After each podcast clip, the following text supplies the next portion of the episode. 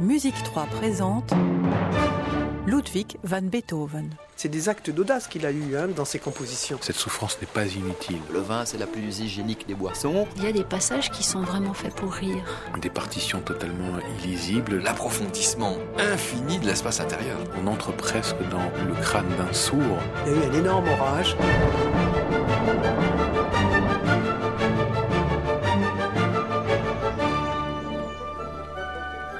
Septième épisode, ne garde plus le secret de ta surdité.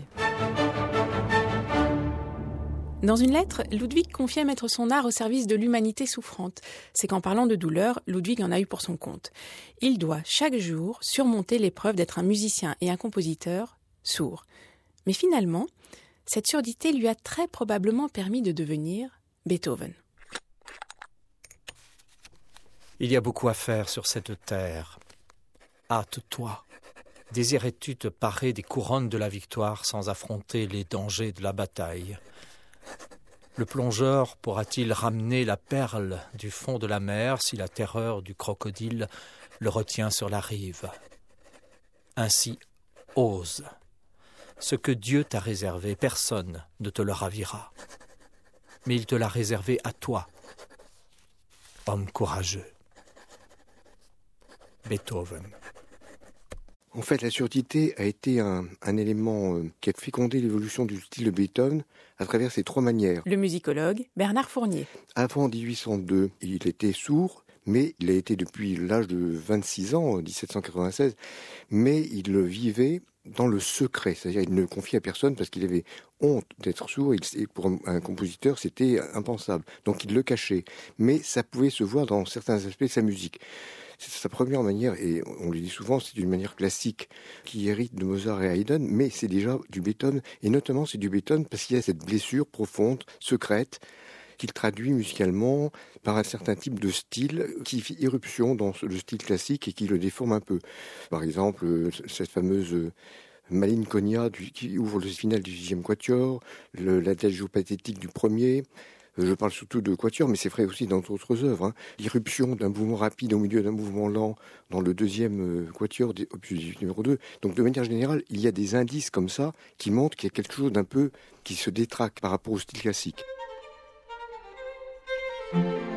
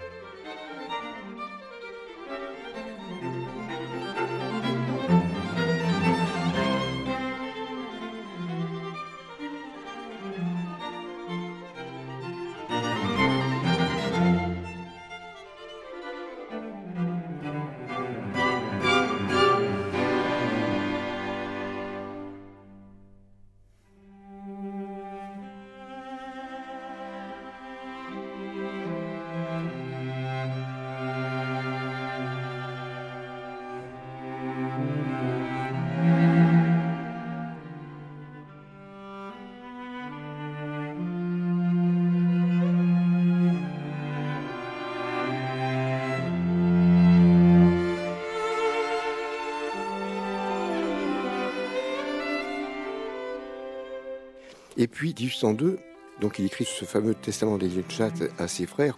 Et euh, dans ce testament, il y a des choses magnifiques. Il envisageait de se suicider. Certains musicologues pensent que c'était une fausse envie, enfin c'était plutôt une posture.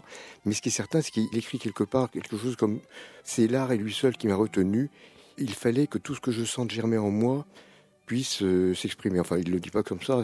Et donc, ce testament d'Heiligenstadt va correspondre à une période de mutation du style. Il va passer justement à la deuxième manière. Alors, c'est une mutation qui ne fait pas de manière euh, brutale. Les œuvres qui précèdent 1802 sont déjà un petit peu imprégnées de ça. Surtout que cette surdité, il sait qu'il va finir par l'exprimer. Mais à partir de 1802, il change d'attitude. Il passe du secret à la volonté de se battre. Il dit d'ailleurs Je veux saisir le destin à la gueule. En disant ça, c'est vraiment euh, une posture héroïque, une posture de combat. Et donc, dans toute sa deuxième manière, qui commence par une période héroïque, qui va ensuite un peu s'apaiser dans les années 1808-1812, se terminant d'ailleurs par des œuvres euh, d'un lyrisme fluide, comme la sonate euh, numéro 10 pour piano et violon. Donc dans cette période héroïque, donc euh, tout le monde sait qu'il est sourd. Tout le monde le sait tellement qu'il s'arrête de jouer du piano en public en 1808 et ses activités de pianiste qui avait été considérable dans sa première manière où il était à la fois improvisateur et interprète soliste de ses œuvres et des œuvres d'autres compositeurs. En 1808, c'est fini, il ne joue plus ni ses œuvres ni celles des autres. Donc c'est pour lui un renoncement très difficile, mais mentalement, ça correspond à une décision et cette décision se transforme en un geste de volonté qui se traduit dans ses œuvres par ce fameux style héroïque qui est marqué dans chacun des grands genres par une œuvre phare, la héroïque en 1803-4, la sonate Appassionata et l'équature Razumovsky, opus 59. Ce sont trois œuvres avec lesquelles il bouleverse l'ordonnance du style classique et il passe vraiment à cette deuxième manière une manière qu'on appelait pré-romantique, mais qui est bien plus que ça, et qui est, euh, en tout cas, dans son début, comme je le disais, une affirmation de la volonté de se battre. Et d'ailleurs, il écrit euh, en marge son neuvième quatuor De même que tu te jettes ici dans le tourbillon mondain, de même tu peux écrire des œuvres en dépit de toutes les entraves qu'impose la société. Ne garde plus le secret de ta surdité, même dans ton art.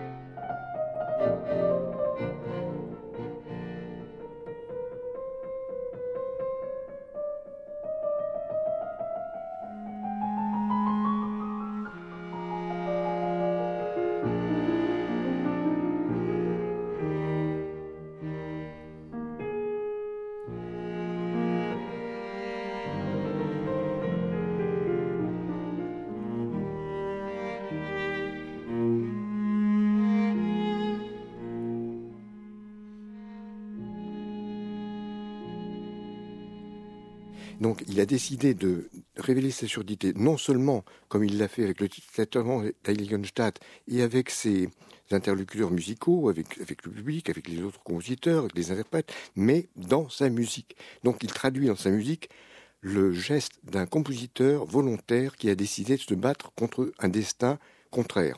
Alors ça, ça va le conduire jusque dans les années 1812, 1813. Et puis là, il va traverser une crise monumentale. 1813-1817, il devient de plus en plus sourd. Il est complètement en 1818, puisque c'est à ce moment-là qu'il doit commencer à communiquer avec autrui en utilisant des cahiers de conversation, mais il a rompu avec la femme qu'il aimait, son grand amour, sans doute Antonia Brentano, en 1812, et il met cinq ans à s'en remettre, et je ne sais pas s'il s'en est vraiment remis. Il écrit pour s'en remettre d'ailleurs ce, fameux cycle, qui est un cycle cathartique Anne d'Iverneuil-Lipte, la bien-aimée lointaine, en fait, c'est l'immortel bien-aimé idéalisé dans une œuvre de musique.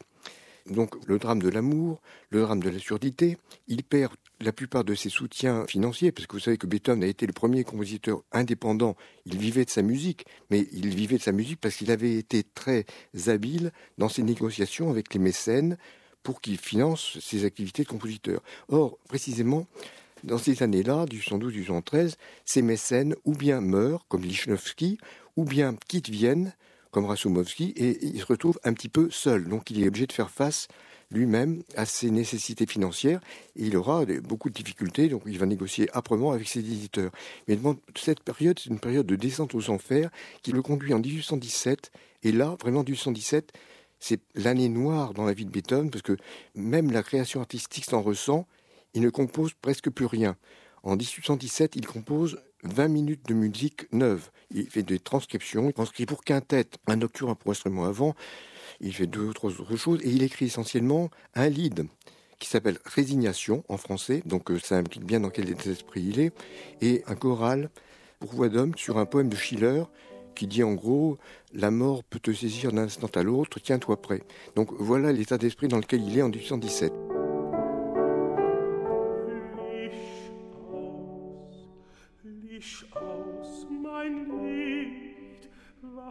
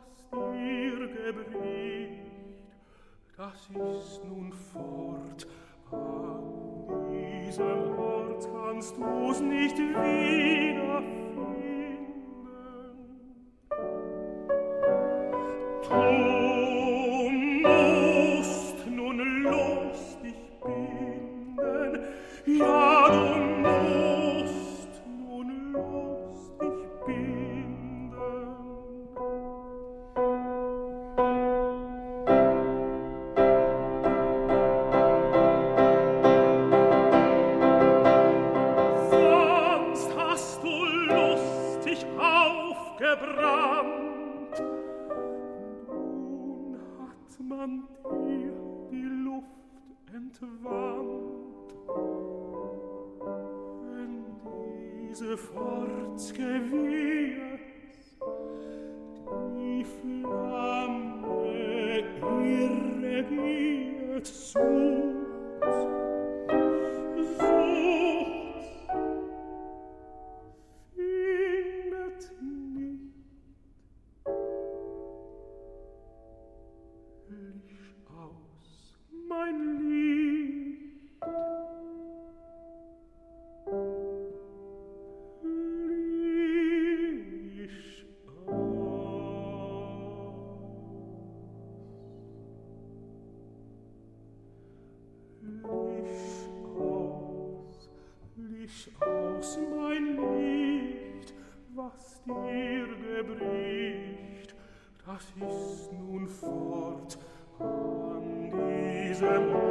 once more.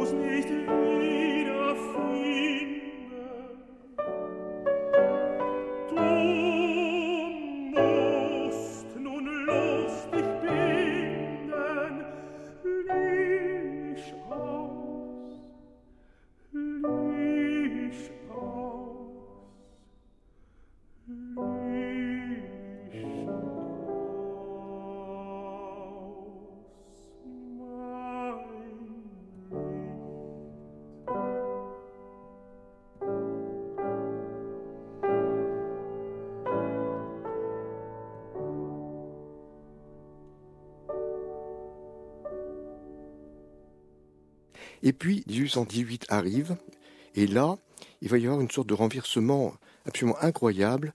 Il entre dans ce que Roman Roland appelle sa période de résurrection. On peut dire que de 1812, 1813 plutôt, à 1817, c'était une, mort artistique lente, une mort humaine aussi. Symboliquement, il, il perdait euh, tous ses repères et tous ses appuis. Et en 1818, ayant pris conscience de ça, il va effectivement renaître. Alors, je parlais de secret comme étant le thème de la première manière par rapport à la surdité, du combat comme étant celui de la deuxième manière comme réaction à cette infirmité, et dans la troisième manière, c'est, je dirais, la résignation, l'acceptation.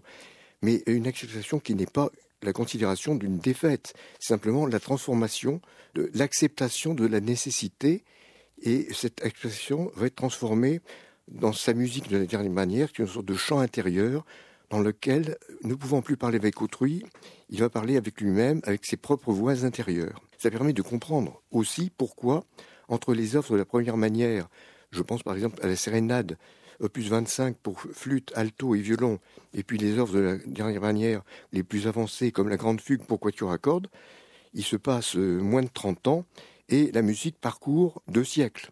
On passe d'une musique de style euh, classique, parfois à danse baroquisante, comme dans cette sérénade, à une musique qui est celle de l'école de Vienne, de Bartok et même d'autres compositeurs.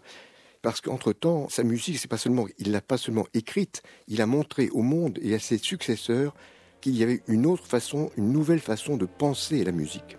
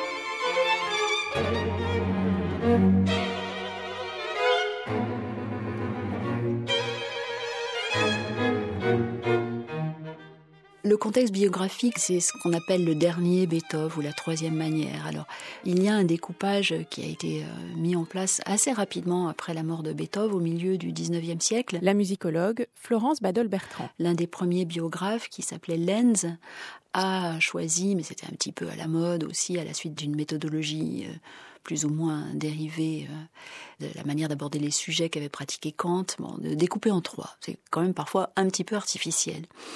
Il se trouve que pour Beethoven, ça permet de mettre un petit peu d'ordre quand même dans ce corpus qui est foisonnant, qui nous écrase, euh, qu'on met un temps fou à apprendre, euh, à mémoriser.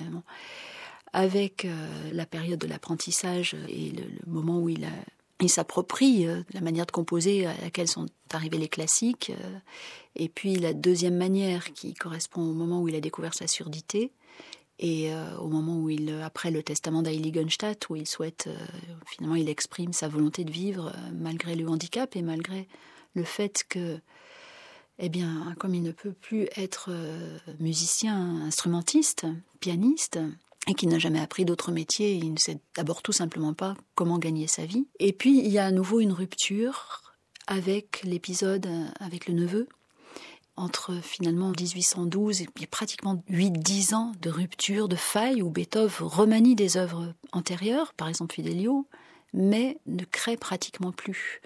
Donc cette neuvième symphonie, les dernières sonates, les derniers quatuors, c'est ce bouquet euh, qu'il lègue à la postérité, même pas à ses contemporains. La neuvième, si, parce que les, symphonies ont été très populaires. Le succès de la neuvième, il a été raconté. Hein.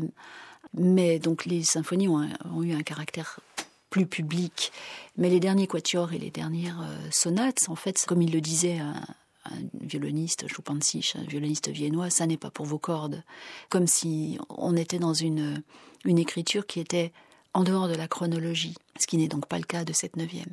Mais c'est ce qui caractérise néanmoins cette dernière période où Beethoven euh, est dans le silence absolu, où euh, on peut l'imaginer quand même dans Vienne à ne pas trop savoir quelle heure il est dans cette euh, ville d'Europe centrale où les journées, euh, surtout l'hiver, mais le temps de jour est court. Donc comme il n'entend même pas évidemment les clochers pour savoir euh, où on en est, il ne sait plus vraiment si c'est le jour, la nuit. et il y a ce rapport au temps qui est en dehors de tout ce qui pouvait être imaginable à l'époque. On a l'impression qu'il n'y a plus de temporalité. On est dans une, autre dimension temporelle. Dans la deuxième manière, il utilise beaucoup la forme sonate, la forme sonate qu'avait mise en place euh, Haydn et Mozart. Donc c'est, il y a toute une dramaturgie qui fait qu'on sait très bien à l'écoute où on en est. De l'exposition, c'est un peu comme au théâtre, du développement qui correspond aux péripéties, de la réexposition qui correspond à la résolution des tensions. Et dans cette dernière manière, Beethoven utilise des formes, euh, la variation par exemple, la fugue. On peut penser à la grande fugue pour tu raccordes, c'est presque une demi-heure de fugue. Et pour l'auditeur, c'est perdre tout repère temporel. On ne sait absolument pas où on en est du début, du milieu, de la fin. Euh, c'est lui qui est finalement le maître du temps. Il y a un rapport, oui, une dimension qui était peut-être celle qu'il vivait lui-même, d'être en dehors du temps.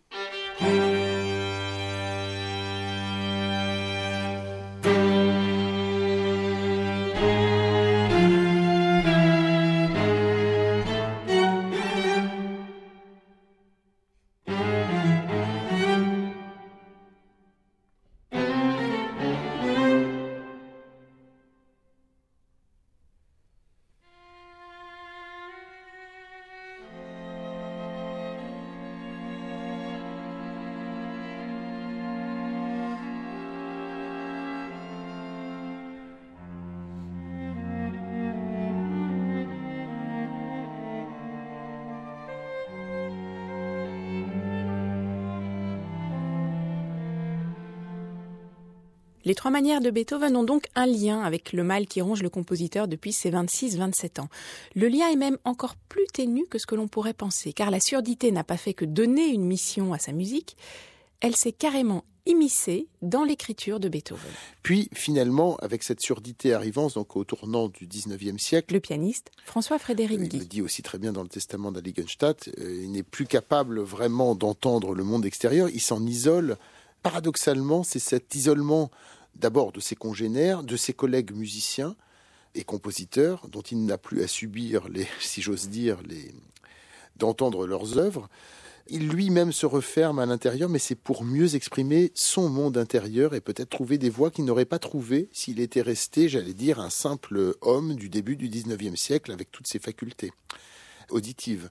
Donc cet isolement a produit certainement évidemment euh, beaucoup de tristesse, de désarroi, voire de désespoir parce que et d'incompréhension de ses amis, de ses collègues, de sa famille qui le prenaient pour un misanthrope insupportable alors que lui-même disait mais n'en croyez rien, euh, j'aime l'humanité, j'aime mes congénères mais je me sens tellement seul. C'est poignant quand on lit le testament d'Aligenstadt. Et paradoxalement, cette solitude lui a permis de trouver cette fameuse voix d'exprimer vraiment le tréfonds de l'âme humaine comme personne n'avait réussi à le faire. Et je pense qu'évidemment, au fur et à mesure de l'évolution de sa production, il a réussi, parce que c'est un génie, à affiner de plus en plus cette expression des sentiments humains. Au début, il n'y avait que quelques grands concepts. Peu à peu, c'est devenu vraiment chaque phrase d'une sonate, euh, disons, on peut dire à partir de la, l'époque de la claire de lune, hein, c'est de la pastorale, c'est-à-dire le tournant du 19e siècle, chaque phrase musicale est devenue comme une espèce de confidence d'un caractère, d'un sentiment humain. Quelquefois, il exprime aussi la réflexion intérieure, le changement brusque d'humeur, le changement brusque de conversation. C'est aussi des choses, des paramètres que l'interprète doit, dont il doit tenir compte pour vraiment rendre compte de l'interprétation, euh, vraiment euh, d'aller au bout de l'interprétation.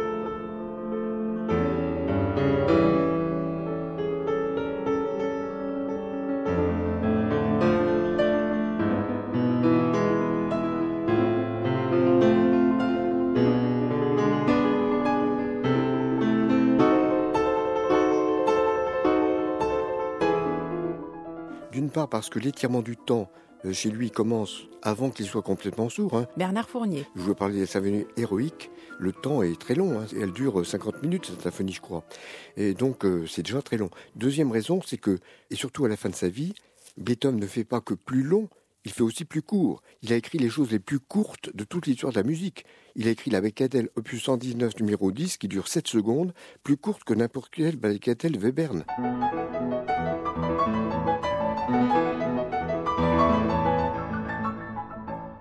C'est pas uniquement une question de temps. La surdité a eu comme effet, peut-être plus tôt, dans la sonate opus 111, cette chose étonnante qui arrive dans la, quatrième, la transition entre la quatrième et la cinquième variation, on voit monter un tri à la main droite du piano, et puis ce tri monte dans l'aigu, toujours plus haut, et puis soudain, et il est tout seul, on n'entend qu'une voix, et soudain, six octaves en dessous, résonne une note grave. C'est vraiment, moi, quand j'entends ça, ça me fait monter les larmes aux yeux. Beethoven a vraiment créé une sorte de silence d'espace et une, zone vide entre la note la plus haute et la plus basse. Il n'y a rien. Et donc, euh, moi, je verrais plutôt ça comme symptôme de la surdité. Je ne suis pas médecin. Je ne sais pas ce que les sourds euh, entendent réellement dans le spectre sonore. Alors peut-être que c'était une volonté d'entendre dans sa musique l'aigu et le grave qu'il n'entendait plus, et alors qu'il entendait peut-être encore un peu le médium, je ne sais pas. Mais en tout cas, là, je sens un rapport entre surdité et création. Enfin, le rapport entre surdité et création, il, est permanent chez Beethoven. Hein, puisque... Une chose à ce propos que je veux dire qui est très importante et qui est particulièrement vraie dans le Quatuor, c'est que au moment où Beethoven est totalement coupé du monde, et ne communique plus avec personne sauf par ses cahiers de conversation, musicalement, il invente les aspects les plus remarquables de son dialogisme interne musicalement. Dans le quatuor à cordes, qui, est une forme très dialogique chez lui, dialogique, c'est-à-dire euh, qui institue un dialogue entre les quatre voix, c'est vraiment le dialogue entre quatre voix d'une même âme, mais en même temps, c'est une manière pour lui de converser dans son univers musical alors qu'il ne peut plus converser avec personne. Donc il fait converser les voix entre elles. Et les conversations de Beethoven, c'est pas seulement des petites conversations mondaines où chacun euh, y va de sa petite phrase, c'est vraiment une interaction entre les quatre avec des motifs qui transitent extrêmement vite d'une voix à l'autre. C'est justement une fluidité de communication qui existe même très peu chez les êtres humains. Donc il, fantasme une communication qui est peut-être surhumaine, mais il, en fait quelque chose d'absolument confondant dans ses derniers quatuors. Euh, par exemple, le quatorzième commence par un euh, le quatrième mouvement, c'est un thème avec des variations variations métamorphose, il y a un thème et sept variations, et euh, on a beaucoup de mal à reconnaître le thème derrière les variations avant une sorte de ressurgissement final où le thème revient comme la résurgence d'une rivière qui aurait coulé de manière souterraine. Mais ce que je voulais dire, c'est que le thème lui-même est énoncé, et je vous le chante comme ça, excusez-moi, ce sera pas très joli. Donc j'ai chanté deux motifs de quatre notes. Eh bien, un compositeur moins génial que Beethoven aurait confié ce motif à un seul instrument. Eh bien, lui, il fait dialoguer deux instruments, le premier et le second violon. Et le second violon entre dans la note de l'autre. C'est-à-dire, il reprend la même note et il continue son chant. Il y a chez Beethoven une nécessité de faire converser les voix. À la fin de sa vie, très rarement, il va confier une mélodie à un seul instrument. Il y a toujours une interaction entre deux instruments, ou plus même, qui énoncent un motif ou une mélodie, et une interaction entre ce qui se passe au-dessus, un thème, et ce qui se passe au-dessous, les textures qui, chez lui, prennent une importance considérable. Les textures, c'est-à-dire ce qu'on appelle l'accompagnement, mais c'est plus que l'accompagnement, parce que dans les dernières coutures de Beethoven, vous avez un thème et vous avez parfois deux ou trois lignes qu'il faut entendre aussi. Donc il y a un problème de... D'ailleurs c'est très intéressant d'écouter différentes versions de ces quatuors parce que les interprètes ne choisissent pas toujours de mettre en lumière les mêmes plans sonores. Donc il y a vraiment des plans sonores qui dialoguent les uns avec les autres et entre lesquels il faut choisir. Si on n'en choisit aucun, on risque de ne pas entendre grand-chose. Donc il faut quand même choisir celui qu'on valorise. Et en choisissant celui qu'on valorise, on fait un travail d'interprète très créatif au sens où on est fidèle à ce que Beethoven a écrit, on ne cherche pas à en faire plus, on respecte ses nuances, on respecte les notes qu'il a écrites, mais on interprète la manière dont il a structuré ses plans. Là-dessus, il n'a pas donné d'indication. Donc c'est à, l'interprète de décider ce qu'il fait ressortir. Alors, euh, ce dont je parle là, c'était la variation 4 du Quatuor opus 127, où il y a effectivement euh, beaucoup de plans sonores. Alors, ce mouvement est encore un mouvement tout à fait étonnant. On pourrait dire de ce mouvement Bonjour Wagner, dans l'harmonie est déjà euh, pré-wagnerienne, mais en plus, cette variation-là, elle a cette caractéristique de superposer euh, des plans sonores extrêmement différents et fourmillants.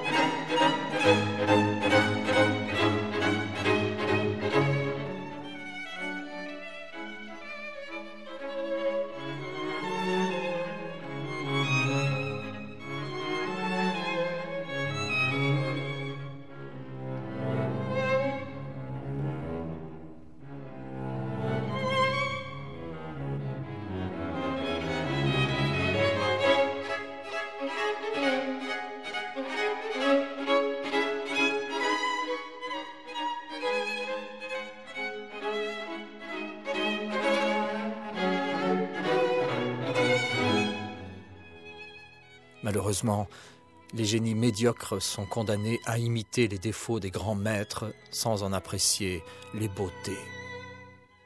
De là le mal que Michel-Ange fait à la peinture, Shakespeare à l'art dramatique, et que Beethoven fait de nos jours à la musique. Beethoven. La notion de génie, c'est une notion très compliquée. Le spécialiste de l'hygiène et des pratiques corporelles, Georges Vigarello. C'est une notion qui consiste à montrer que des individus, intellectuellement, sortent en quelque sorte du rang et s'affirment à un point qui n'avait jamais été égalé jusque-là. Moi, je trouve que l'idée de génie et ça renvoie bien entendu à une question d'apparition de, l'individualisation. L'idée de génie, elle naît dans l'Occident au XVIe siècle. Et elle naît en particulier avec la question de la mélancolie. Le mélancolique, vous voyez, le mélancolique, c'est celui dont les humeurs sont terreuses, euh, dont les humeurs sont lourdes, et du coup, elles se concentrent au niveau du cerveau et elles entraînent quelque chose qui est de l'ordre d'une sorte de force intérieure et en même temps de tristesse, hein, euh, de recul, de, on se retire par rapport au monde euh, habituel, présent, un monde un peu mouvementé, on se concentre et là naissent à partir de ce phénomène des intelligences exceptionnelles. Donc l'idée de génie, c'est une idée assez ancienne. En revanche, euh, quant à la question d'autoperception, moi je pense que c'est effectivement de plus en plus important. C'est de plus en plus important. Et au dixième, c'est il y a une caractéristique très forte. Hein c'est entre autres euh, le fait de se retirer soi-même, de, de, de, se centrer. Euh, le romantisme, c'est une forme de recul et d'approfondissement intérieur. Vous voyez, avec l'idée que l'intériorité, elle acquiert une sorte d'espace infini, qui est lié aussi sans doute au recul du religieux. Mais c'est assez compliqué. Enfin, chez un auteur comme Beethoven, qui est à la fois aussi sensible à la religion, c'est assez compliqué. Mais en revanche, moi, ce qui me paraît très fort, c'est le fait que l'espace intérieur prenne de plus en plus d'ampleur. Et c'est ça qui me paraît caractériser à la fois la montée de l'individu, la période du début du 19e et dans une certaine mesure euh, le mouvement romantique. Le mouvement littéraire peut ressembler aussi un petit peu à cela. Oui, des grandes exigences type Victor Hugo, euh, Musset ressemblent un peu. En même temps, il y a, a l'idée sans laquelle les grandes ambitions du début du 19e, que l'on voit d'ailleurs chez Beethoven, lorsqu'il euh, il a un espoir fou de la réussite euh, de Napoléon et il est déçu ensuite, on voit très bien cette sorte d'espoir considérable que le début du 19e apporte, puis la déception ensuite, et la tentative de, de renverser tout cela en accentuant une force intérieure. L'importance de l'individu, c'est un phénomène, c'est un phénomène long, c'est un phénomène irréversible, à mes yeux, dans la société occidentale. C'est un phénomène irréversible et c'est un phénomène qui a des étapes. Alors je ne vais pas faire ici l'histoire d'individus, mais on voit très bien, euh, pour prendre un exemple tout simple, si vous voulez, que les peintures euh, du début euh, du XVIe siècle ne cherchent pas systématiquement à valoriser l'individu l'autoportrait n'est pas tellement présent. Et puis progressivement, il va devenir présent, etc. Les peintures concernant les enfants ne sont pas tellement présentes, puis ça va monter. Je pense que la, première euh, rupture, euh, la rupture intéressante, enfin la rupture qui me paraît nous rapprocher en quelque sorte de notre époque, elle a lieu dans la deuxième moitié du XVIIIe. J'avais beaucoup travaillé sur cette question quand j'avais fait ce livre que j'avais intitulé Le sentiment de soi, histoire de la perception du corps elle se déroule dans la deuxième moitié du XVIIIe. Qu'est-ce qui se passe? Ben, Il se passe le fait que les individus commencent non seulement à se retourner sur eux-mêmes en prenant en compte, euh, je ne sais pas, leurs désirs, leurs volontés, etc., mais à se retourner sur eux-mêmes en interrogeant ce qu'ils ressentent en interrogeant euh, la façon dont euh, ils éprouvent finalement leur corps, jusqu'à se demander, à être surpris de certaines perceptions, auto-perceptions qu'ils peuvent avoir. Dans les rêves, parfois, j'ai mes bras qui vont très loin, euh, où je me sens sur une sorte de ballon, je saute, etc. Et ça, ça devient intéressant parce que ça renvoie en quelque sorte à une manière de s'approprier soi-même, vous voyez? Et alors ensuite, euh, c'est le 19e qui va creuser ce genre d'idée. Cette idée, elle naît avec des auteurs comme euh, Diderot, euh, Rousseau, même c'est assez présent chez Voltaire, mais c'est surtout Diderot, à mon avis, dans le rêve de d'Alembert qui développe ce genre de repère. Et puis, elle va se développer au 19e. Les individus vont commencer, les auteurs plutôt, vont commencer à se poser la question, si je ressens telle impression intérieurement, qu'est-ce que ça renvoie quant à ma psychologie? Si je suis ému lorsqu'on me parle et que c'est mon cœur qui bat, qu'est-ce qui se passe? Vous voyez? Et alors là, vous avez de grands auteurs magnifiques à mes yeux, c'est la naissance de la psychologie qui commence à s'interroger sur l'auto-perception corporelle. Vous avez des auteurs, à mon avis, très très importants, Cabanis, Mène de Biran et bien d'autres. Alors non, la théorie des humeurs n'est plus du tout en vigueur. Mais ce qui est en vigueur, c'est précisément l'approfondissement infini de l'espace intérieur. Voyez? Et cet, cet espace intérieur est très, moi je trouve il absolument passionnant parce que d'un côté, il prête à l'autre un espace qui n'existe, qu'on ne voyait pas, auquel on ne, on ne donnait pas d'importance. Je vois dans vos yeux euh, des pensées infinies. Vous voyez, quand Balzac, par exemple, met en scène la grande héroïne du 10 dans la vallée, il décrit son front qui marque euh, une sorte d'impression par euh, un infini de pensées amères, d'approfondissement, etc. Très bien. Mais dans d'autres situations, et je pense en particulier au texte de, de Stendhal où il met en scène Julien Sorel, Julien Sorel face à son héroïne, dit En voyant sa beauté, mon esprit acquiert une profondeur qu'il ne connaissait pas. Et donc on voit qu'il y a un trot de réciprocité, si vous voulez. Le fait qu'il euh, y ait une sorte d'affirmation qui est plus grande euh, accordée à l'individu, ils sont portés à se sentir relativement exceptionnels. Ils sont portés à se sentir uniques. Et mais cette unicité, elle a aussi, ne l'oublions jamais, elle a à la fois une dimension culturelle, mais elle a aussi une dimension politique. Le fait que, que les sociétés occidentales, l'Angleterre la première, euh, la France, etc., le fait que les sociétés occidentales aient inventé le citoyen, celui qui peut voter, celui qui peut avoir une décision sur euh, la vie collective, ben, il a quand même euh, le sentiment que son autonomie peut jouer un rôle. Voyez, de là à donner à son autonomie une importance forte, les choses sont parfaitement possibles. Bah, la Révolution française, c'est 89, et les Anglais, c'est avant. Hein. Mais alors le problème, le vote, c'est une question compliquée. Tout le monde ne vote pas. Les révolutionnaires sont prudents, euh, ne votent que ceux qui ont euh, un certain acquis euh, financier. Euh, les femmes ne votent pas. C'est quand même très complexe. Les femmes ne votent pas. Olympe de Gouges demande aux révolutionnaires français de pouvoir laisser les femmes accéder au métier. Que font les révolutionnaires? Ils refusent. Donc là, il y a quand même des choses qui méritent d'être soulignées.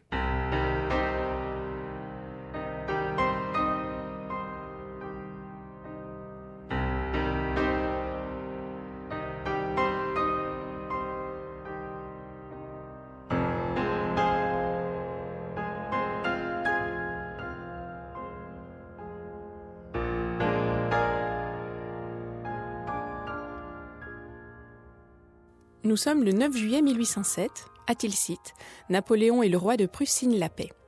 Le royaume de Prusse perd une bonne partie de ses territoires. Ses terres sont annexées au royaume de Westphalie. C'est le royaume que Napoléon avait créé en 1806. Et comme le but de cet État est de surveiller la Prusse et de lui interdire toute tentative de soulèvement, Napoléon place son frère sur le trône du royaume de Westphalie, à savoir Jérôme Bonaparte, qui propose à Beethoven d'intégrer sa cour et d'y devenir maître de chapelle. La proposition séduit le compositeur.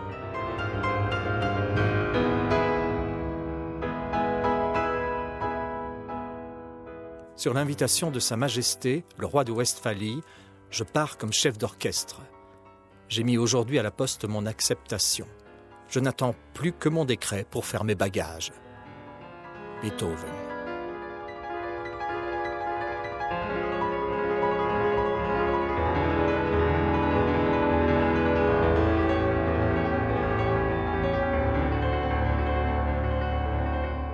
Beethoven se prépare à quitter Vienne, mais juste avant, il donne un grand concert d'adieu. À l'affiche du programme, il y a entre autres la fantaisie pour piano, chœur et orchestre.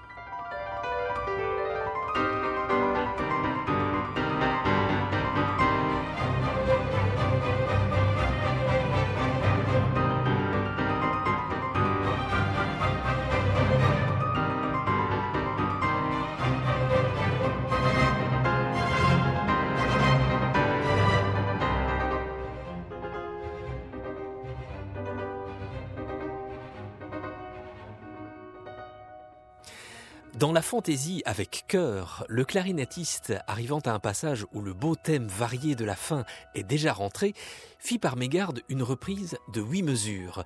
Comme alors peu d'instruments jouent, cette erreur d'exécution fut naturellement cruellement blessante pour les oreilles. Beethoven se leva tout furieux, se retourna, injuria les musiciens de l'orchestre de la manière la plus grossière et si haut que tout le public entendit. Enfin, il s'écria Depuis le début le thème fut repris, tous allèrent bien et le succès fut éclatant. Ferdinand Ries.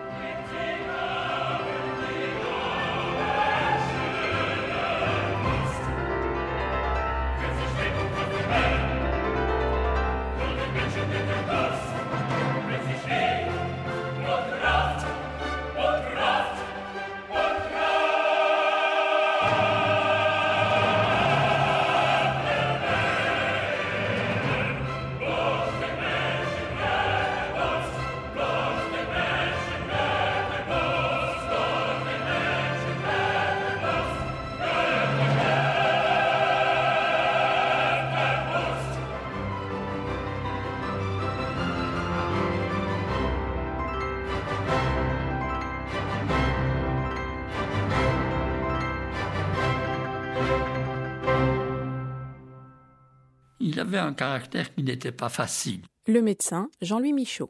Dès le jeune âge, n'est-ce pas? Il faisait ce que l'on appelle des raptus. Ça veut dire des moments d'énervement qui débordaient sa conscience. C'était un homme irascible qui pouvait entrer dans des grandes colères. Donc, ce n'était pas un homme de contact aisé. Mais à côté de ça, c'était un homme qui avait une grande intelligence, une grande sensibilité et un grand courage. On n'oublie pas parce que malgré toutes les difficultés de la vie qu'il a dû assumer, il a toujours progressé.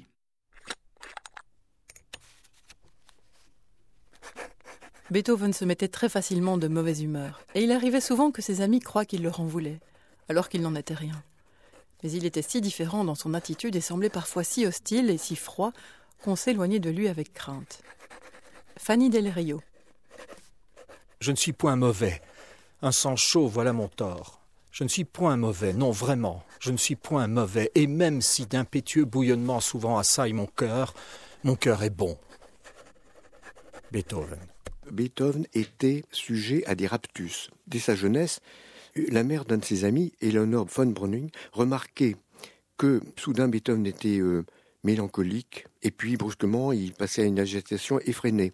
Et ça, ça a été comme ça dans toute sa vie.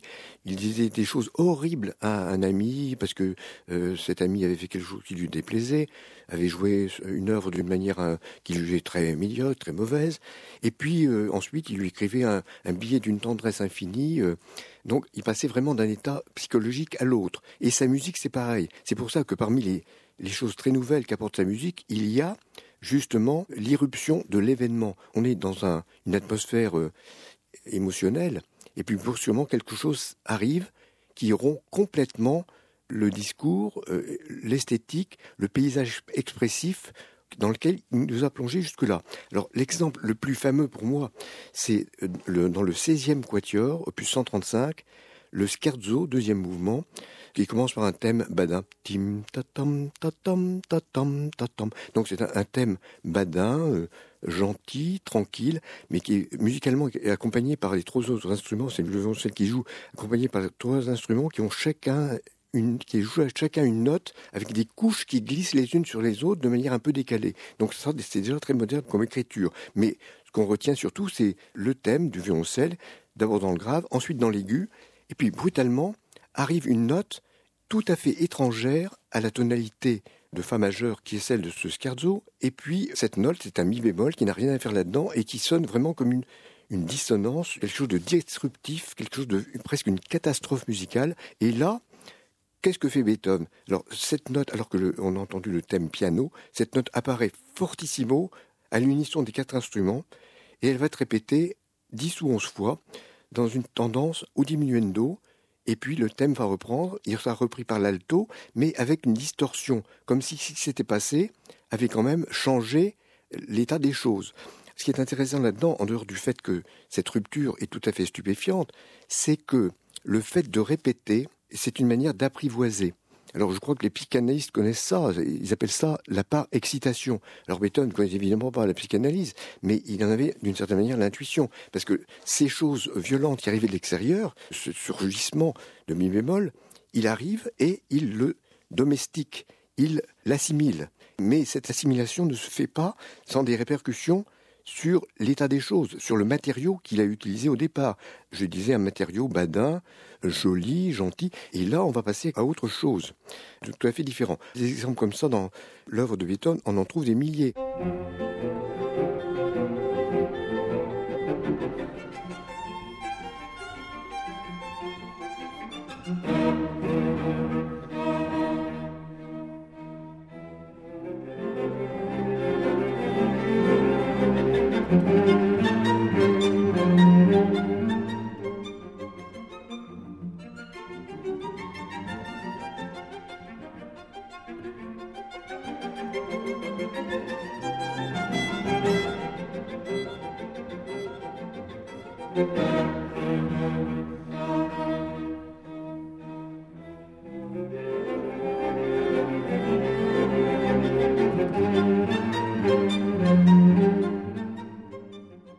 Wilhelm Furtwängler caractérisait l'originalité du style de Beethoven.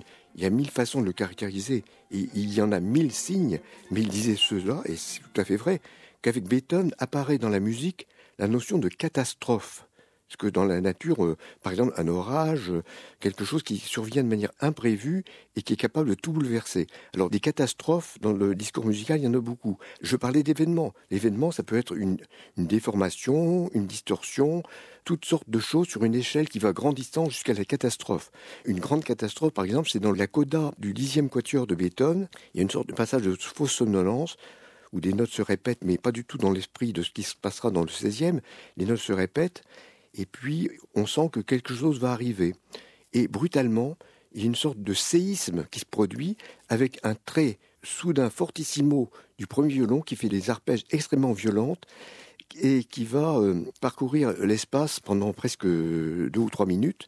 Là-dessous, on entend des pizzicati des autres instruments qui montent, mais qui sont couverts par le bruit de la cadence catastrophe du premier violon, et puis peu à peu on voit naître sous les un choral qui reprend le thème initial de l'allegro. Ce choral prend de plus en plus d'ampleur, il se répand, il se déplie aux trois voix inférieures, et finalement c'est ce choral qui va arriver à juguler la folie dévastatrice du premier violon qui continue ses arpèges, mais dans un, un climat tout à fait différent. On ne l'entend plus. Le choral apaisant a triomphé.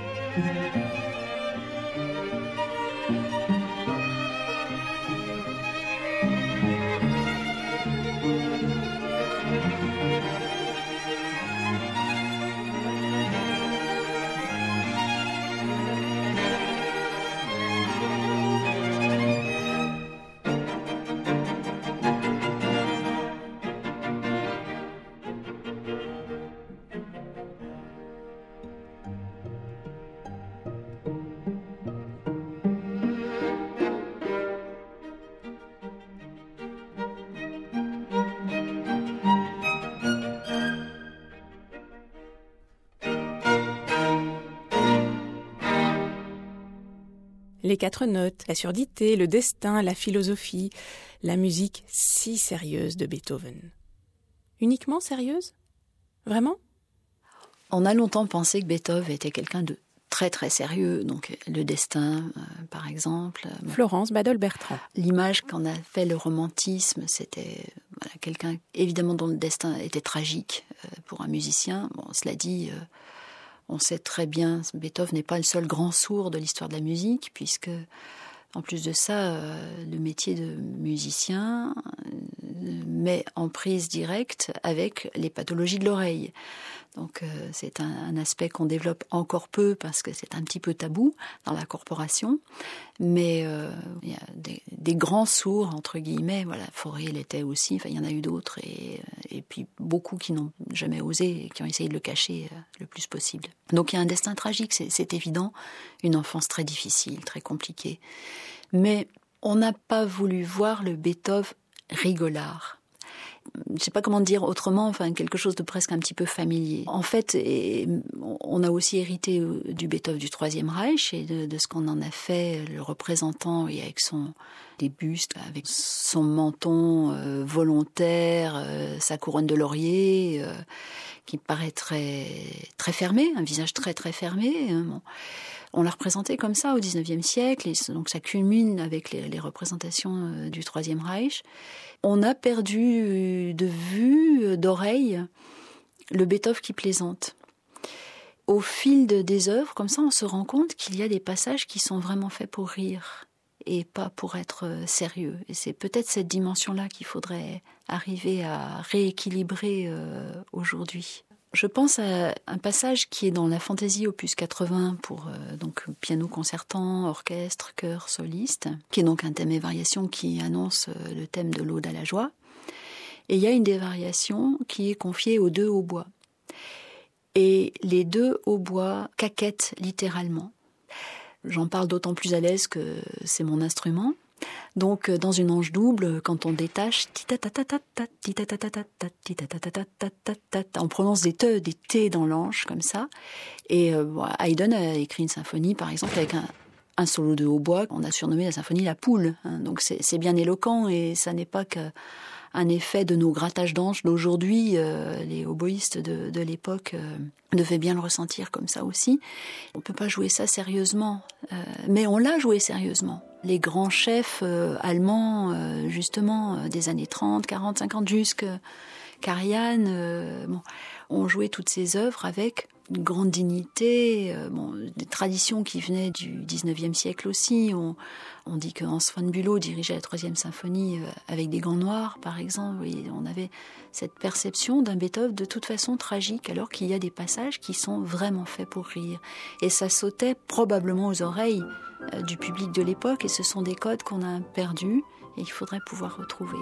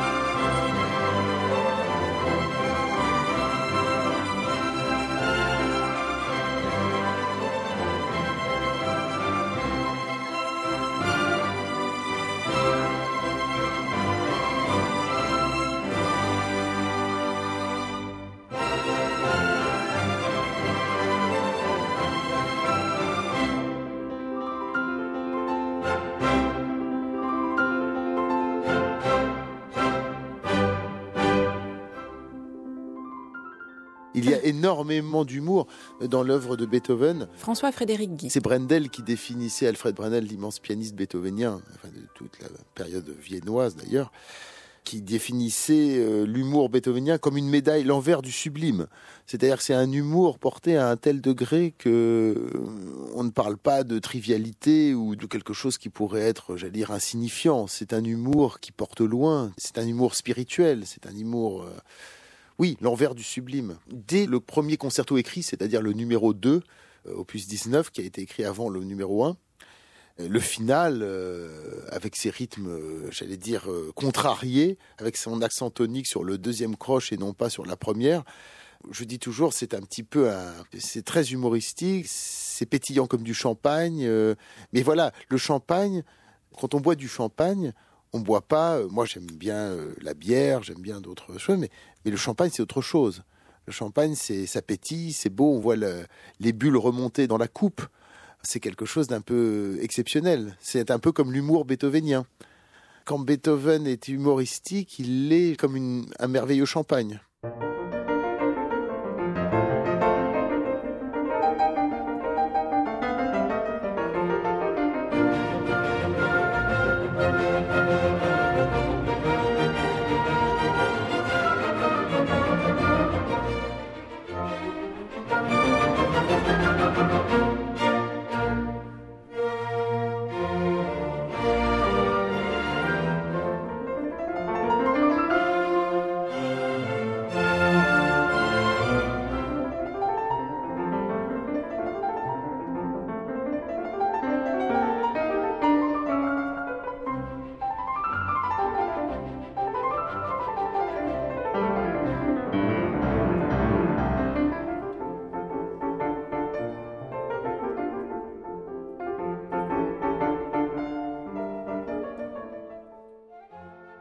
Plus qu'on ne croit. C'est comme chez Proust. Hein. Quand on lit Proust pour la première fois, on pense que c'est des phrases très longues, que c'est compliqué, que c'est euh, poétique, triste.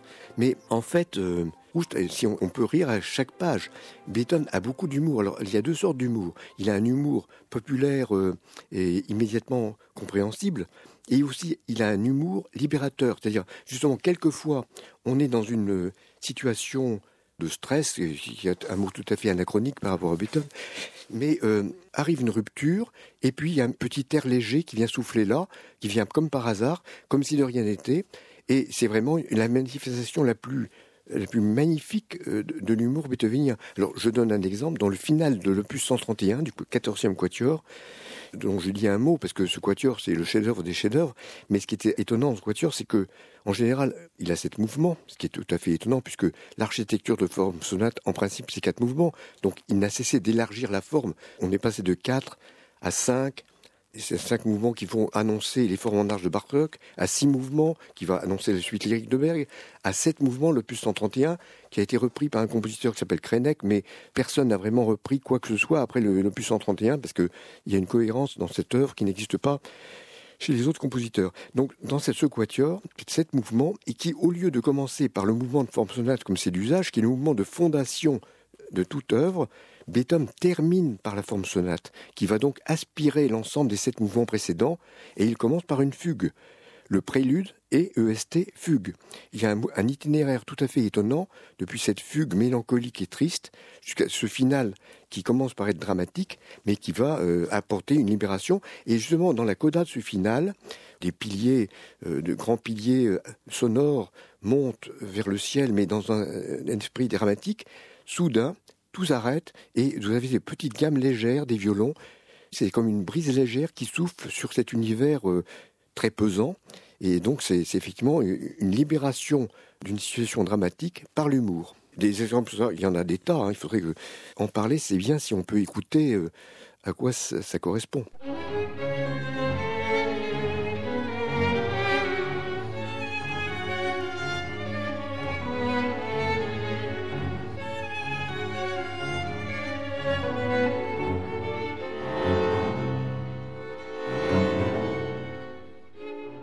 C'était Ludwig van Beethoven, septième épisode. Un feuilleton réalisé par Cécile Posse et mis en onde par Marion Guimette. Merci à Elisabeth Brisson, Roger Daché, Pascal Amoyel, Thierry Lenz, Georges Figarello, Florence Badol-Bertrand, François-Frédéric Guy, Bernard Fournier, Fabrizio Buccella et Jean-Louis Michaud pour leurs interviews.